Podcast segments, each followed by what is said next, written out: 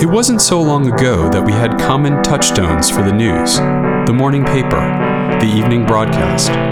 But now it's been a decade since the launch of the iPhone and the rise of Facebook, and our shared news consciousness has been replaced, for many, by the personalized heartbeat of social media. Today's college freshmen were just eight when the iPhone was released. For them, the broadsheet and the broadcast belong to a past that was never present. What is their view of the news like? How good are they at separating fact from fiction? And how might that change in the years to come? Today on What's New, Fake News and the Next Generation. Welcome to What's New. I'm Dan Cohen. I'm joined today by two researchers who are exploring how young people digest information online and how they approach the news. John Wihbey is an assistant professor of journalism and new media at Northeastern University. He is currently writing a book about the future of news in a networked world for MIT Press. Welcome, John. Thanks, Dan. Good to be here. Alison Head is an information scientist and social science researcher. She's the founder and director of Project Information Literacy, an ongoing national research study that asks, What is it like to be a student in the digital age? Welcome, Alison. Thanks, Dan. Happy to be here. It's great to have you both on the program. Alison and John, you've recently coined a phrase that has really stuck with me. Um, you've written that we are in a factual recession. Uh, John, what do you mean by that? Well, to be honest, it's a little bit of a of an attempt to try to capture something with a with a bit of a catchy phrase, but we do think it has some basis in in larger patterns and trends. And um, one thing that we're concerned about, and many people are concerned about, is the uh, the decline in trust of uh, mainstream sources of, of news and information. And uh, this uh, is located um, in the ideologically conservative community to some extent, but it's actually fairly broad. And it's a secular trend that actually dates from the 70s and is prior um, to the internet and and to cable, but I think is accelerating now in the age of social media. And so um, that lack of trust and that lack of sort of common space, common ground. Um, is uh, is concerning, and so we we sort of co- tried to coin a phrase, "factual recession." Alison, since 2008, your you and your team at Project Information Literacy have interviewed over 13,000 undergraduates at more than 60 universities and colleges to try to understand this factual recession and how young people approach the news and truth online. How is the next generation approaching this news environment and what John just mentioned about the decline over the past decades? I I think it's a good question. I, I think part of that equation that John's talking about, and when we wrote our piece on factual recession, um, is the pace of news and the production and all these different channels coming at students, in this case through social media predominantly, through links and such on their Facebook pages, through Twitter, and also uh, from professors through assignments. And the pace and the quickness of the pace has really impacted how students learn and how they absorb and what messages they do absorb about the world around them hmm. and making sense of it. So I would say that that is the major change is pace and students how they deal with it is often this shift that we've talked about from truth to consensus and uh, as a way of fact checking. So, the question really here, if you're a professor or someone that cares about these things deeply, is what's your formula for arriving at consensus? Do you go beyond a Google page of results, um, which we found in our research most students don't, and that's of concern. And to round out John's comment, really does help feed the factual recession that's occurring now. So, could you say a little more about this uh, movement from truth to consensus? You often you talk in your research about the wiki voice and the attractiveness right. of the wiki voice. I think our audience is probably familiar with Wikipedia, which tries to achieve some kind of neutral point of view, as Wikipedians like to call it, NPOV. Um, how, how is that sort of suffused out through the college student population and the younger generation in general? I, I, think the way you get information, especially for uh, students and a younger generation, is through the wiki voice. And um, when we did a study on uh, lifelong learning, blogs came up a lot and we have a piece that's coming out in October on why blogs have endured in First Monday that's going to be published that talks about why recent graduates, those up to 30 years old, turn to blogs still. And at the core of that was, as one one interviewee said, I believe in the wiki voice. That's how you get at truth. And in interviews that we did, I think this is the best example. Um, a student in finance that had gone to a big public institution in the Midwest, university, and said, I was top of my class. I got a degree in finance, and I got out of college and I realized I didn't know how to put together a personal budget. And she said, so I went to blogs. And the attraction there with blogs, and, and I think with social media as well, is this crowdsourced discussion and verification on some level of information. When I asked her, how come you didn't go to a friend and say, can you help me set up a personal budget? Which somebody older probably would, or maybe a parent. Uh, and she said, but I got the richness of a conversation and all the posted comments. So it's not necessarily the blog entry, it's really the discussion that goes around the entry. And she said, and after a year, I I could evaluate whether that personal budget system worked or not for early graduates, uh, early adults, as we called them in the study, where there really aren't that many resources for making that tra- transition to adulthood. And um, that's where the behaviors, the information seeking behaviors, get really interesting. So, John, uh, related to news, I, I, don't often think about news as having a wiki voice now. It's very, it is actually very opinionated. Um, but you talk about satisficing with news. That these students, as Alison just mentioned, they're going out there and rather than going to a NewYorkTimes.com, they're going to blogs, they're going to websites, they're going to Facebook. Um, they're probably finding a lot of very opinionated material. How do they? Uh, synthesize that together and come up with some perspective of what's going on in our world? So, I guess the first thing I'd say is um, I don't think we should necessarily lament all of these trends. I think mm-hmm. lots of them are really positive. And, you know, for 20 years, we've been talking about the democratization of information, including more voices and perspectives, and not having an information ecosystem dominated by, you know, large television stations and, and, and, newspapers. So I think there's a lot of good in, in this in this movement. Um, I would say uh, that the way students are finding things these days is quite complex. And the more we look at the patterns of access for information and, and knowledge, the more we find that there's a lot of kind of ambient uh, consumption of things.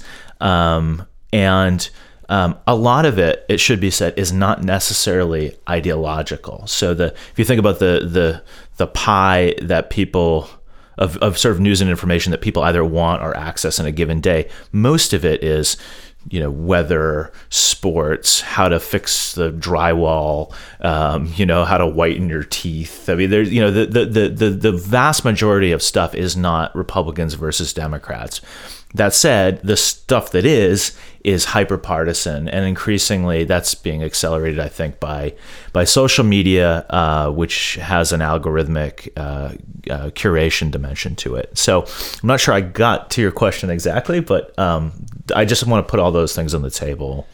Yeah, well, it's interesting that uh, you bring this up. I mean, if anything, we have more angular news, right, than well rounded news. Mm-hmm. And you have these students going out and trying to search for the truth, but um, as Alison mentioned, um, you know, uh, coming to consensus or trying to find a consensus among the discussion also that happens around truth.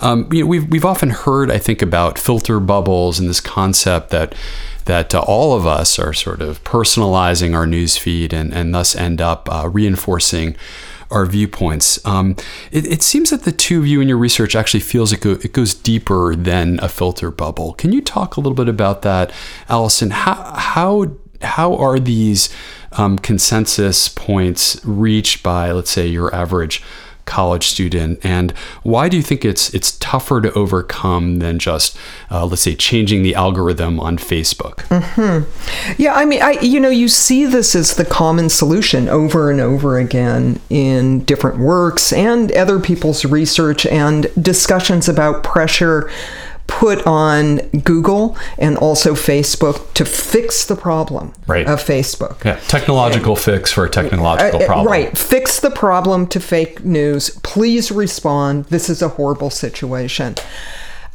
It's not that easy. And uh, what John and I have, have worked on in our research and, and often in discussions is to go beyond the algorithmic fix to really focusing on the critical thinking competencies mm-hmm. that students have. Because no matter what the algorithmic fix is, it will change and evolve, and it's limited. The other thing that that the filter bubble, um, which is Eli Pariser's term and and book that was quite well known, it's not that Pariser's entirely wrong, except that there is a certain concern I have about it, and that is is that it paints students as well as people like you and I as helpless. As somebody that only gets this one feed. If you think back, I mean, researchers talked about this, communication researchers, well before John and I, with the uh, hypodermic mo- needle model when there were concerns about Hitler, with the photos of the Nuremberg trial. How can so many people be convinced and called into action? Propaganda in the US as well to enter World War II. You see these kinds of ideas and theories come and they evolve, especially around changes in how information is disseminated. And I, I, mean, the upshot here is we're not as helpless as I think Pariser points out. I think also the other thing yes, algorithms are part of a concern and the equation, but really it's more teaching students, if we're talking about students here, or people in general, to have better ways of evaluating information, no matter what is happening with the different modes that they receive and to critically be able to take it apart and question it as well as the verifiability of that information. Well, why do you think those critical skills have atrophied, let's say, over the, the past few decades? I, I think I think they've changed. I, you know, I think that's what's so fascinating. I think librarians have changed their standards, or think, I know they've changed their standards for information literacy, which they often teach in classes to students at the college level. At one point, it used to be, you know, seven or nine standards that could be broken out how to find a book, look for the author to make sure that the author is, you know, from a university, is it a university press, if it's a web page, look at the URL, look at the design of the page. All of these things worked in a in a world that was early web really and librarians provided a lot of education and also worked closely with faculty to convey those critical thinking skills but as social media and the web has gotten more sophisticated, as well as where I started, the pace has increased. Um, these critical thinking skills have morphed and demanded new things. Librarians, to their credit, through ACRL, now have moved from standards to actually having uh, a framework for thinking about, for instance, authority. How is authority constructed? And who has authority, who gets to join the conversation. I mean, these really reflect where media has gone in response to Web 2.0 um, and its advancement, and the fact that we're all part of a conversation now. And um, knowledge production is um, really a conversation. You, you, appeal to a concept called truth workers. There are librarians, teachers, journalists who seem to have uh, an even greater responsibility in our age mm-hmm. to try to do a course correction on this and try to inculcate in the next generation better skills of information literacy. Um, John, you know, news coverage itself, um, as I mentioned, has become more angular, more polarized. Um, uh, news critic Jay Rosen often talks about the horse race aesthetic, that there always has to be sort of these two polar views, um, a loss of nuance. Um, along with what Alison said about librarians, what, what are you training the next generation of journalists to do to reassert? some kind of authority and truth seeking um, and, and just general critical skills about assessing information. So, um, you know, Alison kind of comes at this on the demand side, and I'm sort of thinking about the supply side uh, as as somebody who teaches um, journalists and thinks a lot about journalism. Um, I think you know the the the movement from uh, truth to consensus has a parallel in the journalistic world, which is we're thinking a lot about this great sea change from the model of informing. Uh, uh, which is the old broadcast model, the one to many model, the the the newspaper company that throws a, a newspaper on everyone's doorstep, or the radio station that broadcasts uh, into every car or house, um, to a model of engagement. And engagement uh, is quite different. Uh, many of uh, the best news organizations these days are tasking whole teams to think about how do we uh, build an audience, build a public around particular issues and stories, building communities of interest. And um, so, in terms of training students, uh, we're trying to get them to think a lot more about who is this story for? How can that audience become part of this story, whether through its social media, comments, just sourcing. Um, I think the skills that we want though for them to apply in terms of uh, sort of news literacy and information literacy are kind of broadly speaking some basic statistical competence um, some sociology of knowledge uh, you know like what's the National Institutes of Health. Um, you know what what are uh, you know what's the World Bank? Uh, you know some of the major kind of pillars of, of kind of traditional authority, but then at the same time this ability to um, think critically, as Alison said, and this it may sound kind of idealistic, but to uh, apply the scientific method to everything. In other words, have a hypothesis, find evidence, test it, and um, you know I think in an era where uh, authority and trust have declined, that's sort of what we need to do is arm arm young journalists, but also just this whole generation to be able to really think critically across all these domains, where the experts are no longer uh, going to be the shortcut, the heuristic to you know to the end goal. They have to really do it themselves and. So, what about this this issue, or maybe the tension between the need for engagement in news and what you just said about also trying to deliver the truth. I think we all feel that uh, perhaps the most informative sources might not be the most exciting or the ones that are most likely to be retweeted or shared on a Facebook feed. Um, how do we overcome that that tension and try to surface more material uh, of nuance and that uh, journalists who know what the NIH is and uh, other other sources of truth? Um, so just a, a, two two quick examples, um, both of which uh, ProPublica, which is a leading investigative nonprofit news outlet, was involved in.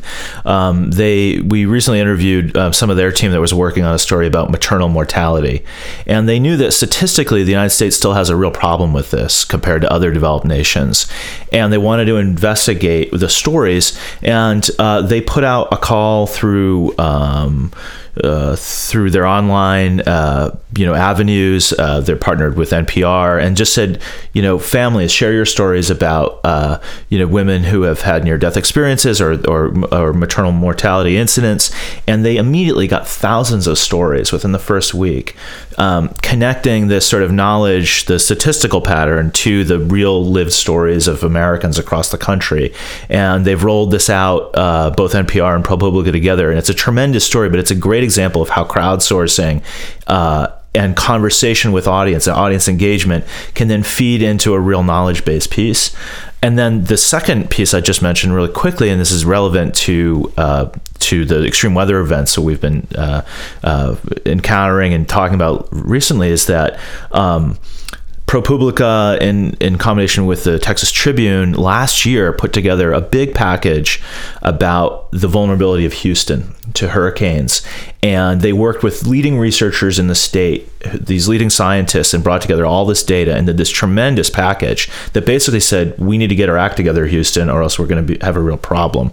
And that is going more into the expert domain, but I really feel like journalists need to be able to do both: crowdsource into the vast public and also tap tap expert knowledge in a way that can inform the public. Great examples, Alison. How do we, assuming we can get um, great sources like uh, ProPublica uh, and what they've done um, available. They are available. They're online. They distribute through many different newspapers. Actually, um, a lot of their research. Um, and uh, but how do we connect those to the next generation? How can we get students involved in that? You you write about truth workers like librarians that only 20% of the students you surveyed actually ever sought help from a librarian, uh, which is a rather uh, shocking statistic. Um, how can we encourage students um, uh, to begin to interact more with these kinds of sources?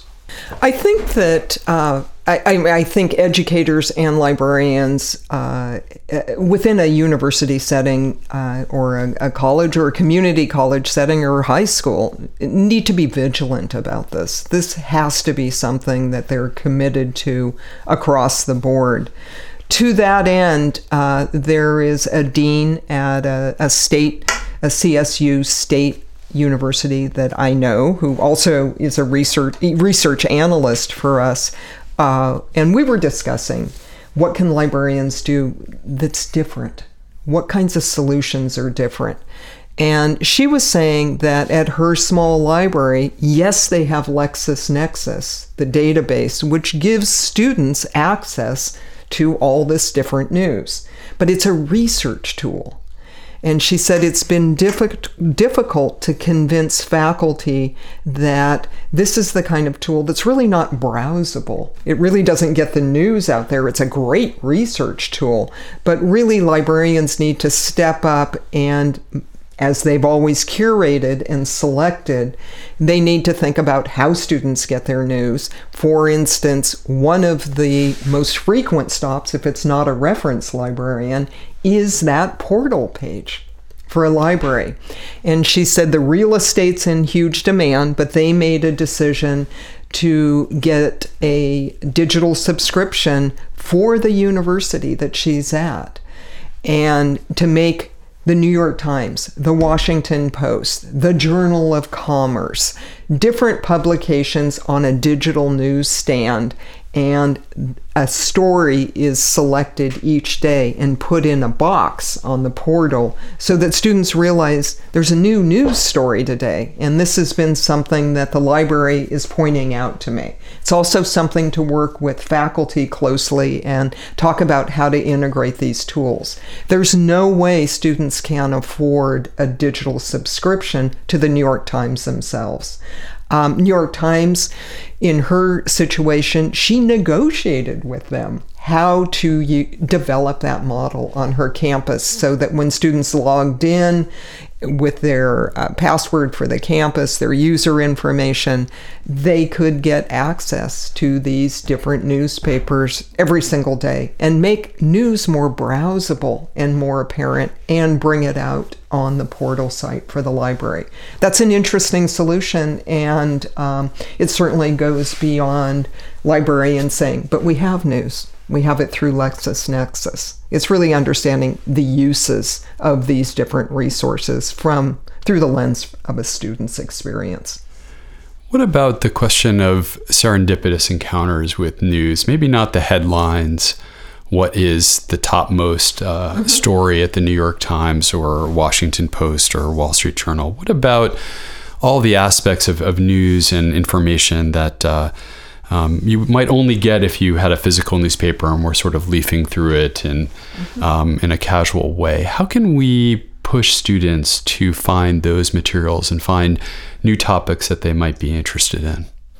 you know, uh, Cass Sunstein at, at Harvard uh, Law School, his his new book hashtag Republic is all about this, about how, and I think it's a it's a pretty persuasive uh, argument that serendipity in uh, encountering information is really a core to democracy.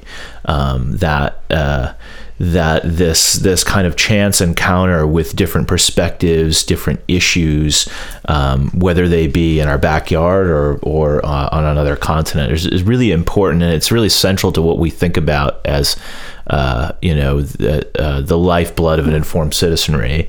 Um, I think one so we uh, recently we've done some research here at Northeastern uh, about on journalists and uh, who they follow on Twitter, mm-hmm. and noticed some amount of ideological segregation. And um, what that points to, I think, is that I think average people, college students, citizens, ourselves, should all be thinking more carefully about how we construct these online environments who we follow, the sources we follow.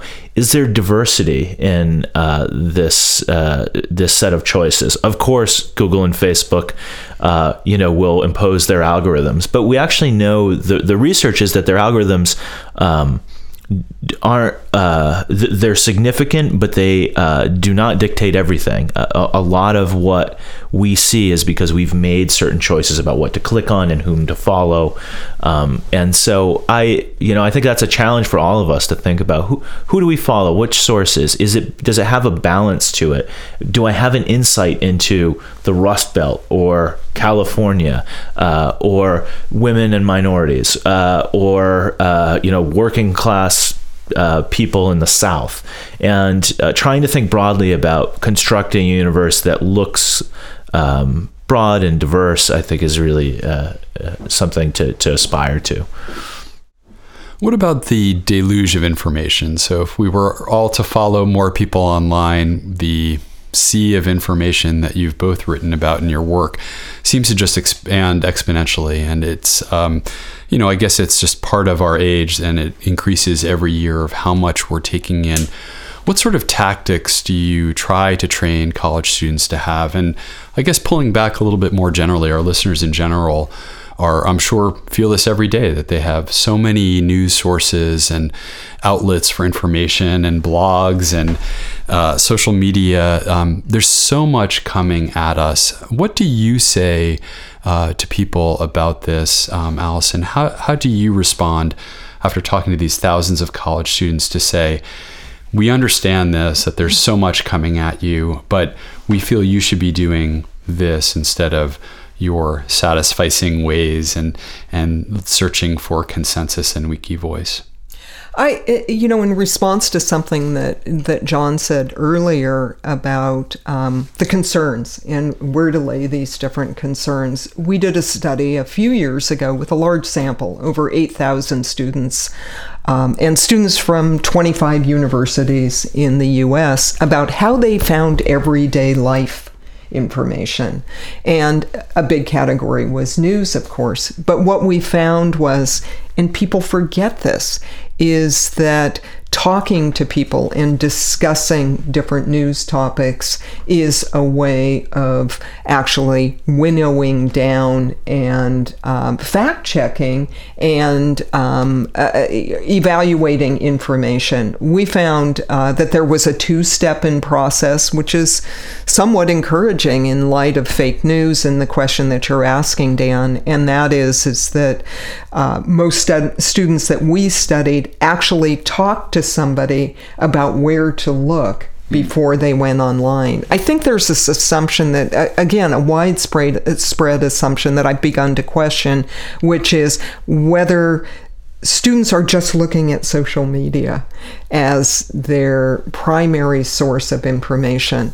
We found also in our study of lifelong learning that came out a couple of years ago about recent grads that uh, there is this back and forth with authorities that we have in life and people that we trust, people that we can discuss different sources with. I, I cer- certainly believe that there's some credit there and it shouldn't be underrepresented. Um, those kinds of discussions are important, especially about making decisions. Um, I think uh, uh, uh, about the authority that John was talking about in recognizing these agencies. I remember on the everyday life study that we did uh, for those that kind of information. A student again in the midwest was talking about doing some canning. I forget what he was canning some fruit or meat or something preparing for winter. And he said you know i found two different accounts online in our follow-up interviews to the survey. And he said and they disagreed with one one another. And i said what'd you do? And he said i went down to the county ag extension because i could die. Um, it's not like it's a paper. And um, and I said, "You took that extra step," and he said, "And I learned a lot too." And the and the fellow at the counter said, "You come back anytime," and it's it's a great example of developing that network, that social network that's people that's one to one in a format. But with those kinds of serious decisions, we have found throughout in our research that students talk to somebody that they trust, whether that's a coworker, a boss, a parent. Parents weren't trusted very much for advice about raising children, by the way, a funny finding in itself. So, people and further research rather than algorithms seems to be part of the solution here. What would you recommend to our listeners out there as one key takeaway? What should they do today in response to your research to improve their information environment? I, I defer to an interview we did with a fellow named, and it's on our site for Project Information Literacy, a fellow named Howie Schneider, who got a Knight grant, who developed a program at Stony Brook. Um, out on Long, Long Island in the journalism department. He used to be the executive editor at Newsday, and he taught a course and developed a class on news literacy. And he's been teaching it for about 10 years. And he said, I teach students an acronym, and that acronym is VIA, and it's easy to remember. And it's a very efficient way for evaluating the legitimacy and quality of news that every student can do. And that is has the journalist verified their sources and their information? Like John was talking about, have they gone to agencies? Has somebody else said this? Where is this information coming? Versus opinion. And then, secondly, the I stands for independence from commercial concerns or political concerns. In other words, they're objective. And they've maintained that objective, that, that objectivity. And then the last is A, which is accountable that they are something that John talked about at the beginning, that they're involved in a system of creating quality journalism where they have editors and headline writers and copywriters, and they are responsible. It is their job. It's not something that they're just posting one day and framing it like a news story. And so that acronym um, is, is easy to carry around and it's VIA verification, independence, and accountability. And I, I come back to it over and over again as a solution. That's great. VIA. John, what's maybe one final thing that you can add that our listeners should do to help stimulate the truth and get us out of this factual recession? well, um, I'm not sure I have uh, uh, a panacea for all of our problems, but um, I think in addition to, to, to pretty carefully examining our own um, our own information sources through social. I think it's also worth remembering that um, we shouldn't have a kind of false uh, uh, nostalgia or a kind of uh, an idea that there was a golden age necessarily. And and I, I say this also acknowledging that there are problems with that we have kind of branded the factual recession. But you know, if if you if you look at Americans' political knowledge over the past fifty years, it's essentially flat. I mean, people have never been able to name all nine Supreme Court justices and uh, you know their local legislators. I mean, that's that's always been true. And what this points to is something uh, Steven Sloman at Brown has a new book called the, the Knowledge Illusion, and and what he points to uh, is that um, we've we actually know very little about the world as human beings, and we've always, to to the extent that we've known anything, it's been because of our communities and and the groups that are around us, um, and. I think we can make those communities better and stronger. Um, we have the advantage of a tremendous number of people now, uh, whether they be columnists or bloggers or just interested people, vacuuming up interesting information uh, and uh, for us on Twitter and Facebook, and and basically feeding us all kinds of good stuff. And so, if we can select, you know, the the right few dozen people, I think we can we can both overcome the information overload problem. Um, I think we can actually be smarter.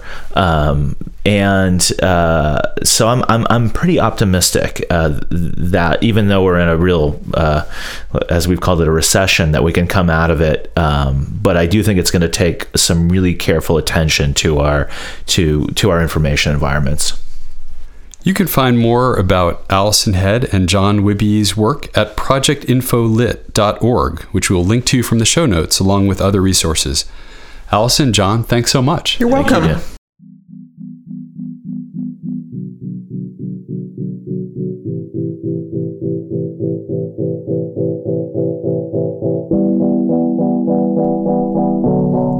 New is a production of the Northeastern University Libraries.